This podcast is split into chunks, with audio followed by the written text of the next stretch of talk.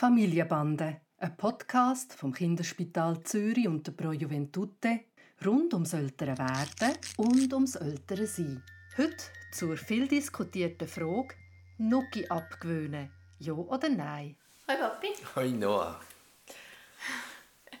Wie oft habe ich diese Frage gestellt he, zu dem Wasserschoppen, wo irgendwie einfach der Tani sich dran geklammert hat und als Beruhigung benutzt hat und in der Nacht wach gehalten hat und so weiter. Ah, und jetzt endlich haben wir es geschafft, ihn den abzugewöhnen.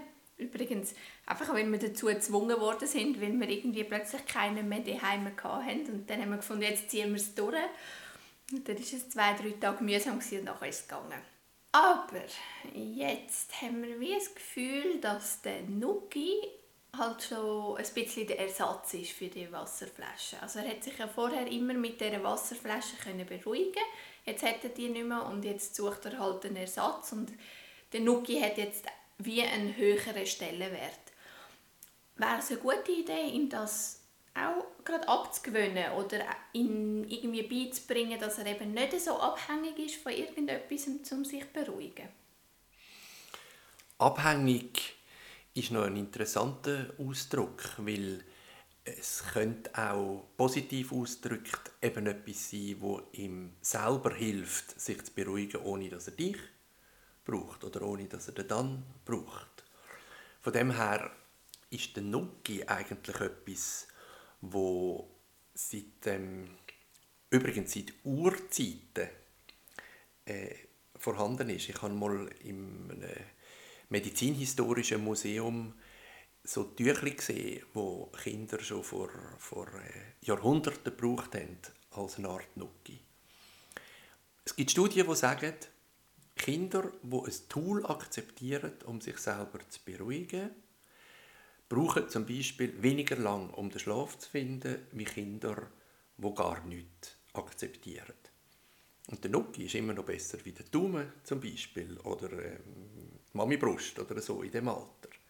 Also von dem her bin ich eigentlich im Alter von anderthalb Jahren sehe ich jetzt keinen Grund, den Nuki wirklich jetzt äh, aktiv abzugewöhnen.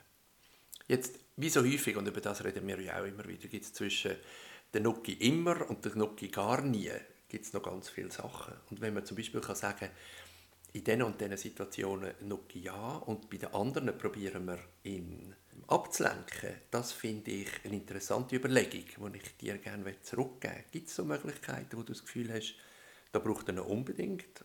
Oder viel besser jetzt die Frage, wenn braucht er ihn nicht unbedingt? Also er braucht ihn wahrscheinlich unbedingt, eben wenn er aufgewühlt ist wenn, oder wenn er sich irgendwie beruhigen muss, wenn er ähm, müde ist, eben zum Beispiel zum Einschlafen.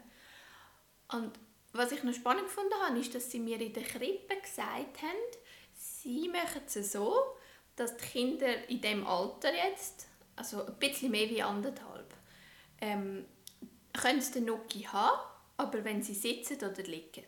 Also mit anderen Worten, dann, wenn sie sozusagen Ruhezeit oder oben Zeit brauchen, dann nehmen sie den Nuki. Und dann, wenn sie wieder umrennen und spielen dann geben sie ihn wieder zurück. Also jetzt habe ich etwas von, von der Krippe gelernt. Ich finde das eine grandiose Idee an und für sich. Also wenn Kinder in der Aktivität sind, dann brauchen sie ihn eigentlich nicht. Dann ist es ein nice to have vielleicht, aber sie brauchen ihn nicht wirklich.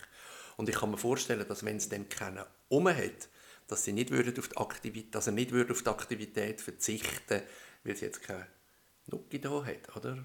Genau, aber andersrum, wenn er ihn wirklich braucht ja. und es keinen um hat, dann geht es nicht. Dann ist es ganz schwierig und dann müssen wir eigentlich über ihn hinweggehen. Und, und das lohnt sich nicht in dem Alter. Und wenn denn schon?